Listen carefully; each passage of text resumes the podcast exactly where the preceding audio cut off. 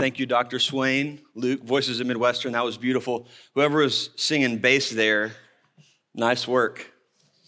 Thank you, Dr. Allen, for the opportunity and the privilege to preach in chapel this morning. I will be concluding our James series. So if you have your Bible, if you would turn to James chapter 5 in verse 7, and we're going to look at verses 7 through 20 this morning. James chapter 5, verses 7 through 20. As you're finding your place there as we get ready to read the text, I just want to point out that you'll notice as we're reading this text that James has already addressed many of the subjects that we're going to read about in this text. So he, he's returning to themes that he's already discussed, like patience and suffering. He opens by saying, uh, Count it all joy when you encounter various trials, knowing that those trials produce patience. The testing of your faith produces patience. So, patience in trials and suffering has been addressed. He's talked about speech already, especially in chapter three. He's talked about prayer, the importance of prayer, the beginning of chapter four. And he's talked about the danger of sin in numerous places, chapter one, the beginning of chapter five. And so, here he returns to these subjects, but he's doing so in the context of trials and adversity and difficulty. And he's showing us what it looks like to be a Christian, to to be a faithful Christian in difficult times. And it's an important message for us because here's the reality everybody in this room is going to experience difficulty in life. You're going to experience suffering and sickness and sin and sorrow and pain. And so, this is a natural result of living in a fallen world, and this is a necessary message to help us live faithfully in a fallen world. And even those of us, like myself, I consider myself to have lived a relatively, uh, relatively sheltered or protected life. The Lord has been uh, very kind uh, to me and to my family, and yet e- even I have not been exempt from pain. Um, one of the things that, that has marked me uh, quite literally is the fact that I'm missing a finger. Uh, I'm missing my left ring finger, and I've gotten used to it, so now it's not a big deal. Uh, I worked with students for a long time, and so I had to get used to the jokes. You know, I made you know, I couldn't say 10 commandments, it was a nine commandments. I can't count to three on this hand. Um, I would walk up behind students and say, Guess who? You know, and they could still see. So uh, I, I've made light of that, but I'll be honest with you. When that first happened, it was very, very discouraging. That was a tough season of my life. I remember thinking on the way to the hospital, is my wife still going to want to hold my hand? You know, I'm in my mid 20s and wondering, how's this going to affect my preaching? How's this going to affect my typing? The S key is a long way away, friends, with this finger. So uh, I, have gotten used to it, but in that season, it was difficult. Several years later, my mom went, went through a, a very uh, tragic accident, uh, had burns on, a third degree burns on a large portion of her body, spent several months in the hospital, um, multiple operations on her. And so I haven't been immune to it, and you probably haven't either. Many of you have stories of suffering and sickness and sorrow and pain. And if you don't right now, if you live long enough, you will. And here James encourages us. He shows us what to do when life gets hard, when others oppose us, when we struggle internally. What do we do? So if you have your Bibles, look with me, James chapter 5, verse 7. Therefore, be patient, brethren, until the coming of the Lord. The farmer waits for the precious produce of the soil, being patient about it until it gets the early and late rains. You too be patient. Strengthen your hearts, for the coming of the Lord is near. Do not complain, brethren, against one another, so that you yourselves may not be judged. Behold, the judge is standing right at the door. As an example, brethren, of suffering and patience, take the prophets who spoke in the name of the Lord. We count those blessed who endure. You have heard of the endurance of Job and have seen the outcome of the Lord's dealings, that the Lord is full of compassion and is merciful. But above all, my brethren, do not swear either by heaven or by earth or with any oath, but your yes is to be yes and your no, no, so that you may not fall under judgment. Is anyone among you suffering? Then he must pray. Is anyone cheerful? He is to sing praises. Is anyone among you sick? Then he must call for the elders of the church, and they are to pray over him, anointing him with oil in the name of the Lord. And the prayer offered in faith will restore the one who is sick, and the Lord will raise him up. And if he has committed sins, they will be forgiven him. Therefore, confess your sins to one another and pray for one another so that you may be healed. The effective prayer of a righteous man can accomplish much. Elijah was a man with a nature like ours, and he prayed earnestly that it would not rain, and it did not rain on the earth for three years and six months. Then he prayed again, and the sky poured rain, and the earth produced its fruit. My brethren, if any among you strays from the truth, and one turns him back, let him know that he who turns a sinner from the error of his way will save his soul from death and will cover a multitude of sins. In his conclusion, James provides instructions for Christians facing various challenges. He talks about suffering here at the beginning. He talks about dishonesty. He talks about sickness. He talks about sin. He talks about wayward believers and he gives instructions. There's a litany of imperatives in this passage. James likes imperatives. He uses imperatives, but I think the, the imperatives in this text can be condensed into four summary commands. The first command is to be patient. Look again at verse number seven. He says, Therefore, be patient, brethren, until the coming of the Lord. The farmer waits for the precious produce of the soil, being patient about it until it gets the early and the late rains. Now, the therefore connects it to the previous section. Dr. Madsen covered that last week about the abuse of the poor by the rich. The rich were taking advantage of the poor, withholding wages from them. And James tells the wicked rich, that God is going to judge them, that God is coming to judge them. Wail, mourn, judgment is coming. And in light of the coming judgment, James tells these believers that they can be patient. God will step in, God will redress the wrongs that have been committed against them. And so these believers are called to live patiently. This is a difficult thing for us to do, a difficult thing for these readers to do, to be patient in the face of adversity and in the face, in the face of opposition. Our natural disposition, our natural tendency when others rise against us, when others abuse us, when they speak ill of us, our natural disposition is to react to retaliate, to get even, or uh, growing up for me to get ahead if my brother or sister mess with me. That's our natural response or disposition. But what James says is don't seek vengeance, don't retaliate, don't take matters into your own hands. Be patient. The Lord is coming. Trust Him to make things right. Resign to endure suffering and trust that God will defend you. And those of you who are in ministry or preparing for ministry, this is, a, this is an, a necessary word. Because as you serve the church and as you love people, there will be people who wrong you.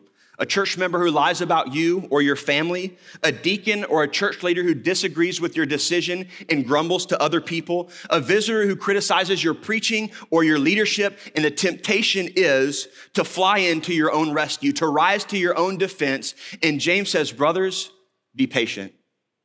Wait for the coming of the Lord. He'll vindicate you. Don't retaliate. Don't take things into your own hands. And to illustrate this, he, he goes to the, to the field of agriculture and uses a farming metaphor. He says, Consider the farmer. The farmer plants the seed in the soil, but he has to wait for the rain to come. He can't make the, the crop grow any faster. He can't make the ground yield its fruit any faster. He has to be patient and wait for the early and late rains. Then he says in verse number eight, You too be patient. But this isn't idleness. He says, be patient, but he also says to strengthen your hearts. It's what one commentator called militant patience. A resignation to be strong, to fortify your heart, to dig into trusting Jesus, and to follow him in spite of adversity. And so we are called to be patient and to endure suffering, and we can do this because Christ is returning and will come to our defense. He says twice. In, in, verse number eight, he says, Be patient when? Until the coming of the Lord. Then in verse number eight, he says, You too be patient, strengthen your hearts, for the coming of the Lord is near. So verse seven and verse eight talk about the coming of the Lord. First, it's a fact, be patient until he comes. Then the second time, it's meant to talk about the imminence of Christ's return. This return is near. There, this is an encouragement because their suffering is not going to last forever. Yes, they're being opposed. Yes, Yes, they're going through difficult circumstances, but that difficulty won't last forever. Christ is coming in light of his return, in light of the coming vindication. These believers are called to endure. We can endure the difficulties and trials of life because Christ is going to return and he's going to make everything right. He'll wipe away every tear so we can trust him and await his return. But James says this coming is near. And some would say, well, if it was near, and it still hasn't happened yet. Was it really near? Did James and the other New Testament authors miss this? And the short answer is no. The nearness indicates the imminent return of Christ. And from Christ's death, burial, resurrection, and ascension until his return, we're living in the last days. Christ could return at any moment. And in that sense, his return is near. And so God doesn't always work on the same timetable or the same time scales that we do. Uh, a good example of this is uh, C.S. Lewis's uh, the, the Lion, the Witch, and the Wardrobe in the Chronicles of Narnia series. When, when uh, Peter and Edmund and Susan and Lucy walk into the wardrobe, they enter a different world.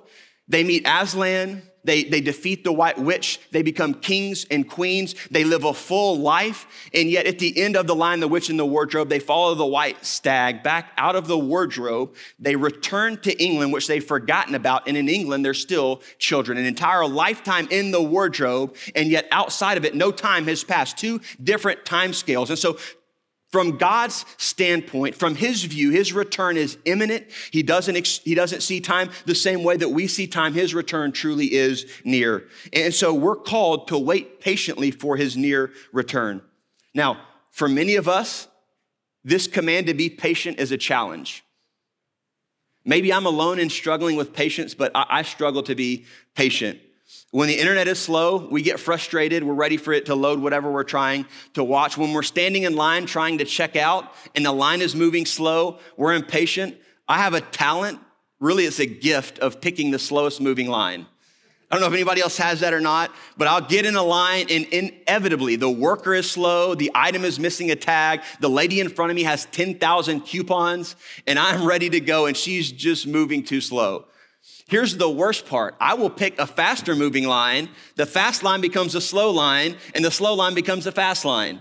I told you it's, it's incredible, but, but I'm, I'm impatient. Some of you here are, are impatient. You can't wait for Friday for the new episode of The Mandalorian to release. Okay, that, that's for you Star Wars nerds. Live long and prosper, whatever you do. Uh, just trying to relate to the youths. But, but here's my point we can be impatient. And James says, listen, be patient. Wait for the coming of the Lord. Now, one of the signs that we're not being patient is grumbling and complaining, which is what James talks about next. He says in verse number nine, Do not complain, brethren, against one another, so that you yourselves may not be judged. Behold, the judge is standing right at the door.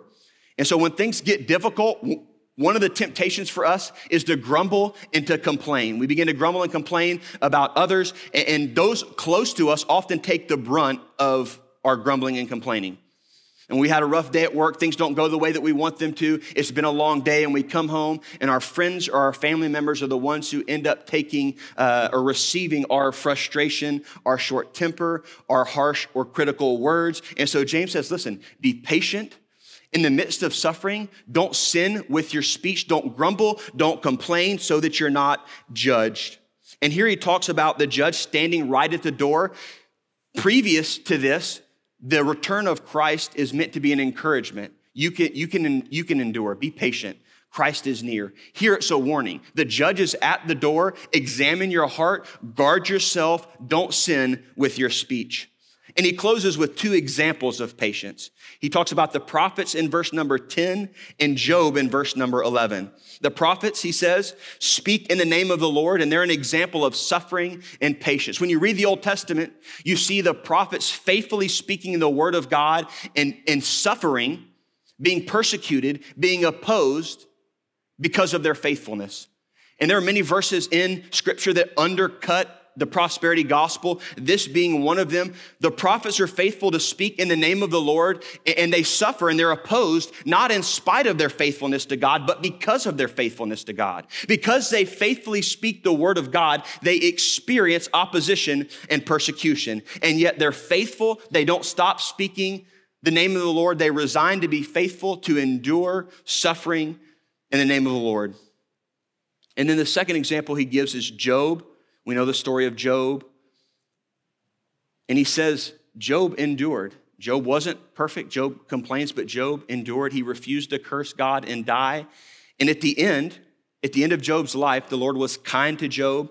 And, and James points to that. You've seen the outcome of the Lord's dealings, that the Lord is full of compassion and merciful. And for me, there is a world of comfort and encouragement in that last phrase. The Lord is full of compassion and merciful. This is the Lord who's returning to vindicate his people. The Lord who's compassionate who's merciful, who loves his people, who provides for them. This is a picture that we receive of God and his character, both in the Old Testament and in the New Testament. When God describes his character in Exodus 34, when Moses says, I, want to see you, God hides him in the rock, passes by, and says, The Lord, the Lord God, who's gracious and merciful, slow to anger, abounding in loving kindness. This is the character of the God who's going to come back and rescue his people. And because he's kind, because he's good, because he will save us, we can wait, we can endure faithfully. Brothers and sisters, wait patiently for the Lord. He is compassionate and merciful. He's demonstrated his love for us, taking our sin, dying in our place, coming back to life, ascending to heaven, interceding, and promising to return. Be patient. The second command is to speak honestly. He returns to speech again in verse number 12. He says, But above all, my brethren, do not swear, either by heaven or by earth or with any oath, but let your yes be yes and your no be no. One of the most challenging components of this particular section is trying to figure out how verse 12 fits into everything else that goes around it. As I was reading and studying uh, for this sermon, uh, Martin Dibelius read his commentary and he was helpful here. He said, This section does not hold together as a unit, for 512 stands in the middle as a totally isolated saying, and 5 7 through 11 and 513 through 20 have no relation in thought either to this saying or to one another. So he really helped me clear things up there, right? He says it doesn't make sense. It doesn't connect to what goes before it, what goes after it. Those don't connect to each other, but I think he's overstating his case. James has already showed us that one inappropriate response to difficulty is grumbling and complaining. Here, he warns against taking oaths, and I think he's getting it at rash speech, saying things you don't mean and making promises that ultimately you might not keep. And another link between the previous section and this section is judgment in verse 9, connected to grumbling. If you grumble, there's judgment. If you take an oath and don't let your yes be yes and your no be no, you're in danger of judgment. So I do think there's a connection between the two. Now, why they would take an oath, I'm not sure. Some argue that the oaths are connected to violence, that, that these Christians are tempted to take violent oaths and to retaliate towards the rich similar to the oaths taken by the Jews to kill Paul in Acts 23. Others argue the oaths are related to the poor trying to hold back their creditors or to purchase food, so they're making oaths to secure uh, necessities for themselves. I'm not sure that, that it's possible to reconstruct the historical background, but the meaning of what he's saying, I think, is clear. Christians should be people, these believers should be people who speak the truth that it's not necessary for them to make oaths or make vows. Jesus says something similar in the Sermon on the Mount in Matthew chapter 5, 34 through 37. He says, Don't make an oath, don't swear by heaven, don't swear by earth, just let your yes be yes and your no be no. And the reality is this that oaths and promises and vows are only necessary in a culture where dishonesty is prevalent. Helmut Thielicke said this. He said, Whenever I utter the formula, I swear by God, I am really saying, now I'm going to mark off an area of absolute truth and put walls around it that cut it off from the muddy floods of untruthfulness and irresponsibility that ordinarily overruns my speech. In fact, I'm saying even more than this. I'm saying that people are expecting me to lie from the start. And just because they are counting on my lying, I have to bring up these big guns of oaths and words of honor. Those things should be unnecessary for believers. People should know that when we speak we mean what we say, that we're telling the truth, that our yes is yes and our no is no. And again, there's a warning so that we don't fall underneath judgment. And this is a, needed reminder for us because we do live in a world of distrust and dishonesty, fake news, misinformation, deception. It's legitimately difficult to know who to trust and what to believe. But my desire, my prayer is that that wouldn't be true of me and that it would not be true of those of us who claim the name of Christ. That we would be people who speak the truth, that our yes is yes and that our no is no. And so I would also argue that we live in a dishonest culture, but that provides an opportunity for Christians to actually be Christians, to live as Christians. That we're those who speak the truth, that, that we can be trusted, that our words carry the weight of honesty and integrity, that we tell the truth. And one of the reasons this is so important, I will just say this, is because controlled speech is evidence of a changed heart. Controlled speech is evidence of a changed heart.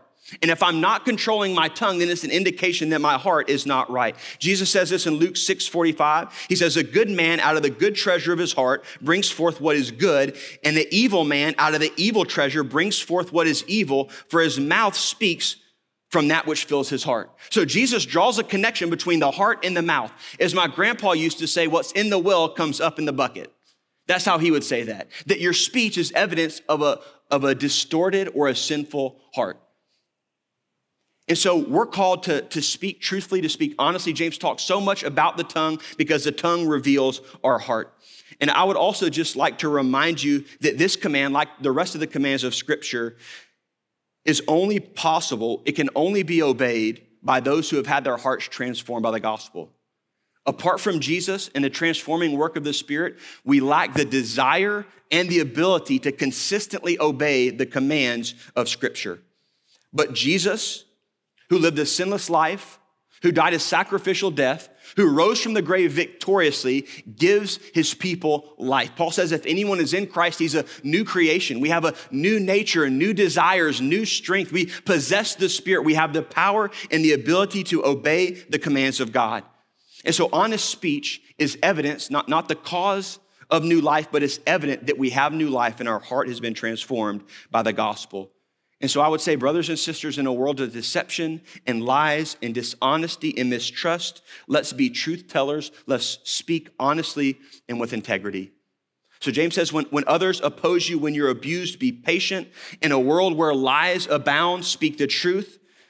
Then he talks about various circumstances and says, when you face all kinds of things in life, make sure that you pray. He talks about praying intensely. 13 through 18 is, is dominated by the theme of prayer. Prayer is mentioned in every single verse in this section.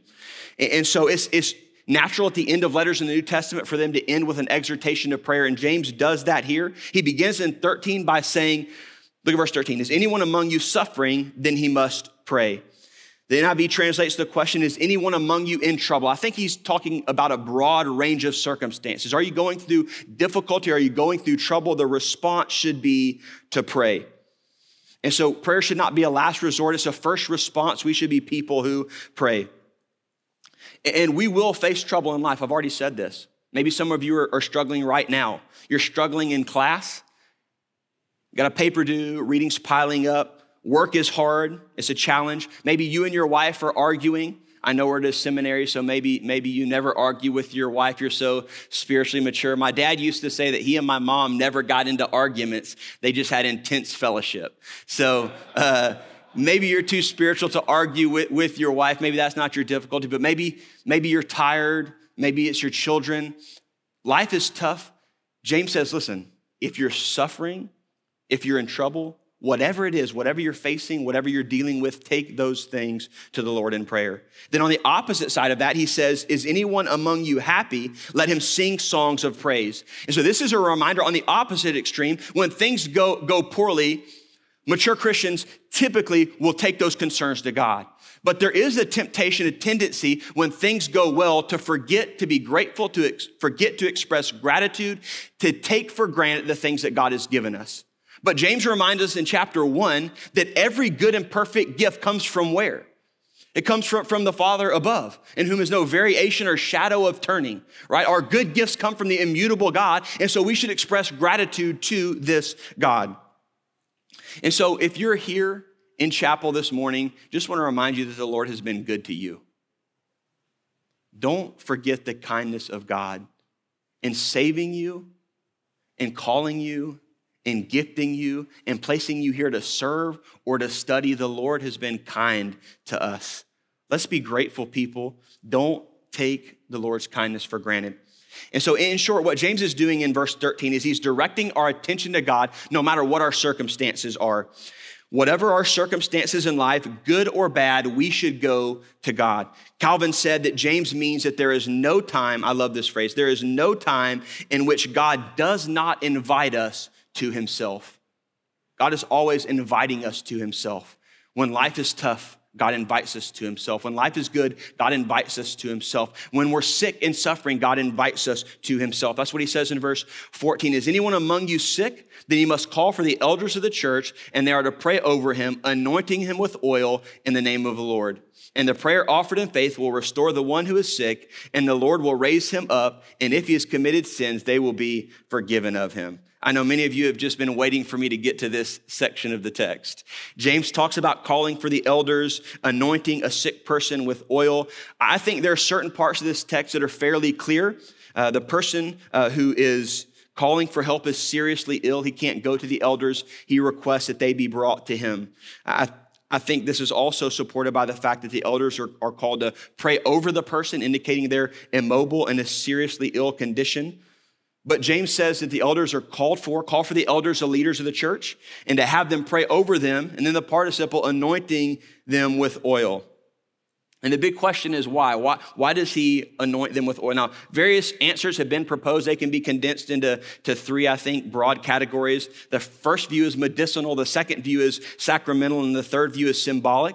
Uh, the first view, the medicinal view, what I have labeled the essential oils view, uh, is that uh, oil is used to heal this person. It's actually a medicine. Um, and I've seen a lot of ladies on Facebook who I think would agree with this. Let me just uh, throw that out there. Essential oils can be used for everything, apparently. If you have a headache, put some peppermint on, on your neck and behind your ear. You know, uh, if you're stressed, rub some thieves on the bottom of your foot, uh, break your arm, sprinkle some Siberian fir on it you know and if you're an essential oils person and i've offended you it's going to be okay go home and drink some lavender life is good okay But, but some would argue here that, that this oil is medicinal. Now, there is an example of oil in the New Testament being used medicinally. The Good Samaritan pours oil on a wound, but uh, here is talking about anointing. Anointing, the particular word that he uses here for anoint, is not used in conjunction with oil to designate healing anywhere else in Scripture.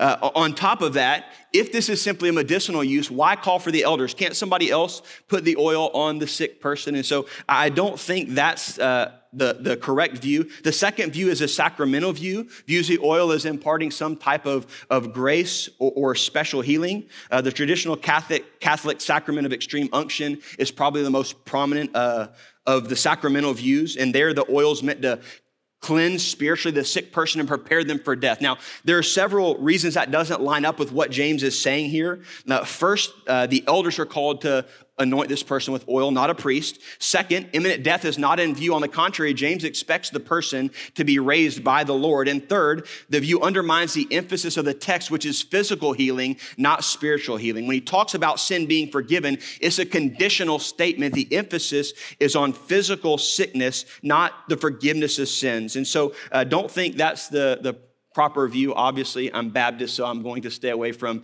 the sacramental view here. So I, w- I would argue the third view, the symbolic view, which views the anointing as symbolic, is probably the correct view. I'm not dogmatic about this, but in the Old Testament, people were often anointed with oil to signify uh, the Spirit or to designate that person as separated and consecrated for God. And I think the oil is likely designating this person, setting them aside for a special work of healing by God, because James goes on to say that the Lord is the one who will raise this this person up. He uses the prayer of faith in verse 16. The prayer offered in faith will restore the one who is sick. And again, there's a comment if he's committed sins, they will be forgiven of him. And so there are times, he's not saying that every sickness is connected to sin, but there are times where sickness and physical sickness is connected to sin. And so he says, if there's sin here, the sins will be forgiven. Then, then he goes on to say, therefore, confess your sins to one another and pray for one another, covering the full spectrum. Confess your sins, pray for one another so that your sins may be forgiven, so that you may be healed. And then he says this the effective prayer of a righteous man can accomplish much. And again, this is another encouraging word, a reminder that prayer is powerful, prayer is effective. God works through prayer. And so he says prayer is effective, and he gives us an example of powerful prayer. He says, Elijah in verse 17 was a man with a nature like ours, and he prayed earnestly that it would not rain, and it did not rain on the earth for three days and six months. So, so he points to Elijah, a prophet in the Old Testament, and, and Elijah, he says, is a man with a nature like ours. He doesn't prop Elijah up as a superhero, as a super saint. He presents him as a man with a nature like us, and yet God responds to Elijah's prayer. The, the, the rains, the heavens are shut up. It doesn't rain for three and a half years. But then he prays again. The sky pours forth rain and produces fruit. The earth produces fruit. And so he's pointing to Elijah as an example of a man of prayer, a man who prays, a man who accomplishes things for God because of his prayer. And again, the prayer for, for the heavens to be shut up and the prayer for the heavens to be open. In between there is his showdown with, with the prophets of Baal on Mount Carmel. One of my favorite stories in the Old Testament. Elijah goes to Baal's territory. He's not playing at home. He goes away. Baal has home field advantage. The prophets pray all day. Nothing happens. Elijah starts mocking them. I love that part of the Old Testament. Where's your God? Maybe he's taking a nap. Maybe he's asleep. Maybe he's going to the bathroom. I mean, nothing is better than trash talk in sports. Uh, I, I love, love stories of trash talk. My favorite of all time, is just a side note, I'll come back to this. A side note, my favorite of all time is Mike Tyson was getting ready to box Lennox Lewis. And in, in an interview, they asked him what his objective was. And his answer was this My objective is to be professional, but also to kill him.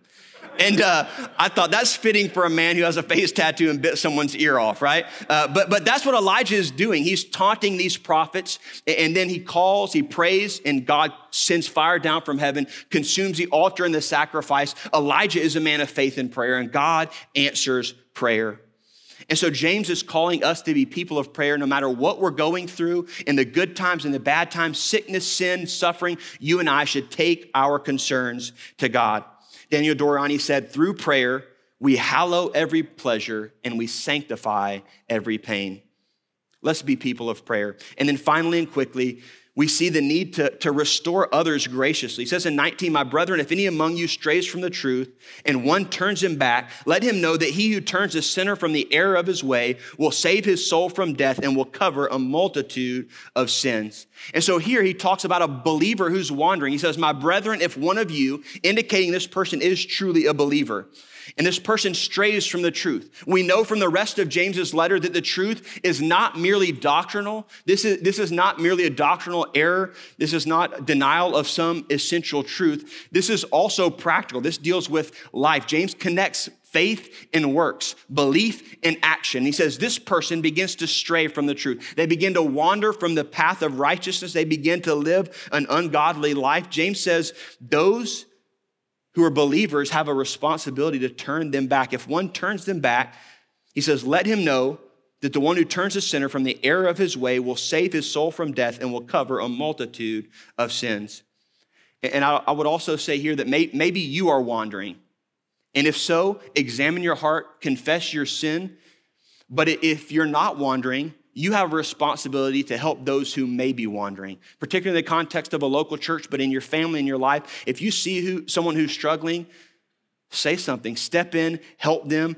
And when we do that and they respond, the rewards, the privileges are, are glorious. He says that the sinner's soul is saved from death and their sins are covered, their sins are forgiven.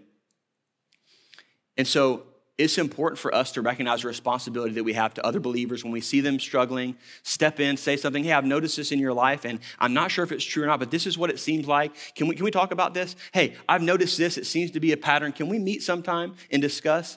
Step in. We have a responsibility to step in when we see people who are, who are struggling. And if we fail to do that, the, the converse of verse 20 is that the person who continues on that path, the path leads to death. There is no forgiveness of sins. There's danger and destruction and punishment for the person who refuses to turn from the error of his ways. And so James closes with a host of commands encouraging believers to be faithful in difficult times. And when you're opposed by others, be patient, let the Lord vindicate you. Don't grumble and complain, but endure. Re- resign to endure patiently. When others lie and truth telling is rare, speak honestly. When you're suffering and sick with sin, pray intensely. When other people are wandering, tempted to abandon the truth, step in and restore them graciously. Jesus is calling Christians to be faithful. He's calling us to be active. He's calling us to endure in difficult times. One of the sporting events that tests a person's endurance more than any other, pushes them to the limit, is the Ironman triathlon. A normal triathlon is bad enough uh, you swim 0.93 miles, bike 24.8 miles, and run 6.2 miles. But an Ironman triathlon is even worse. You have to swim 2.4 miles, bike 112 miles, and run 26.22 miles. I'm tired just reading that. Right? When I Googled how long an Ironman triathlon was, uh, a, a, video uh, popped up in the Google results, and the title was, Are You Ironman Ready? And it was nine minutes. I was like, I don't need a nine minute video to tell me I'm not ready to run an Ironman, right? Uh, but, but clearly, that event is meant to test a pers- person's endurance. Only a person who prepares will be able to endure. It takes the average person 24 weeks to prepare for an Ironman. Only those who prepare for the event can push through, endure the fatigue, and finish well. And so I want to encourage you, brothers and sisters, to be men and women who prepare to finish well, who resolve to endure faithfully because Christ is going to return. He will reward his people and we will enjoy him forever. And because of Christ, we can finish faithfully. I want to leave you with these words from Jesus himself, words of encouragement. He said, In this world, you will have tribulation, but take courage. I have overcome the world. Let me pray. God, thank you this morning for the opportunity to be here and to, to study your word together. Pray that we would take this passage to heart, that we would seek to be faithful no matter what we're dealing with in the good times and the bad times, that we would rely on you, that we would look to you, that we would love you, that we would serve you. God, give us strength, strengthen our faith, help us to be obedient. Pray that all that we say, think, and do would honor you. We thank you for Jesus who is kind, who's compassionate, who's full of grace and mercy, who's redeemed us from the curse of the law, given us life, granted us his spirit. Help us to live lives of obedience because of what he's done. We ask these things in Jesus' name. Amen.